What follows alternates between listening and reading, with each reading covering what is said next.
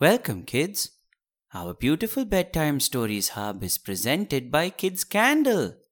Today I'm going to tell you a wonderful story about Lord Krishna and his best friend Sudama. Hey, children, if you love to listen to our stories, then don't forget to follow our podcast. The story is going to begin, so listen carefully.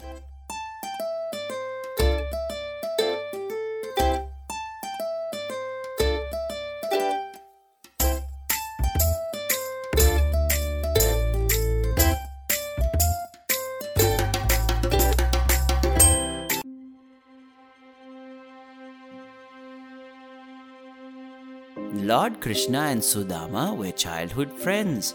When Krishna thrived and prospered, Sudama didn't. He leads the life of a poor Brahmin man, living in a small hut with his wife and kids. Most days, the kids wouldn't get enough to eat from what Sudama got as alms. One day, his wife suggested that he go and ask his friend Krishna for help. Sudama was reluctant to seek favors but he also didn't want his kids to suffer. So his wife borrowed some rice from the neighbors to make some rice snacks that Krishna liked and gave it to Sudama to take to his friend. Sudama took it and set out to Dwaraka. He was amazed at the gold that was used to build the city. He reached the palace gate and was obstructed by the guards who judged him by his torn dhoti and poor appearance. Sudama requested the guards to at least inform Krishna that his friend Sudama had come to meet him. The guard, although reluctant, goes and informs the Lord. On hearing that Sudama was here, Krishna stops doing whatever he was doing and runs barefoot to meet his childhood friend. Krishna hugs Sudama and welcomes him to his abode and treats him with utmost love and respect.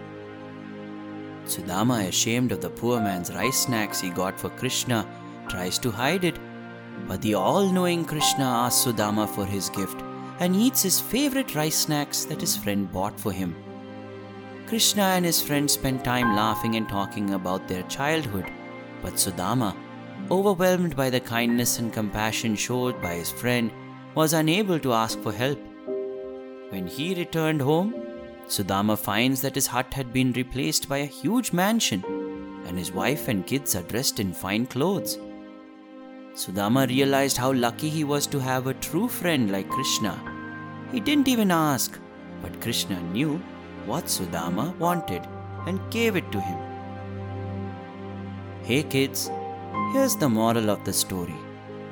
True friends do not distinguish between rich and poor. They are always there for you when you need them.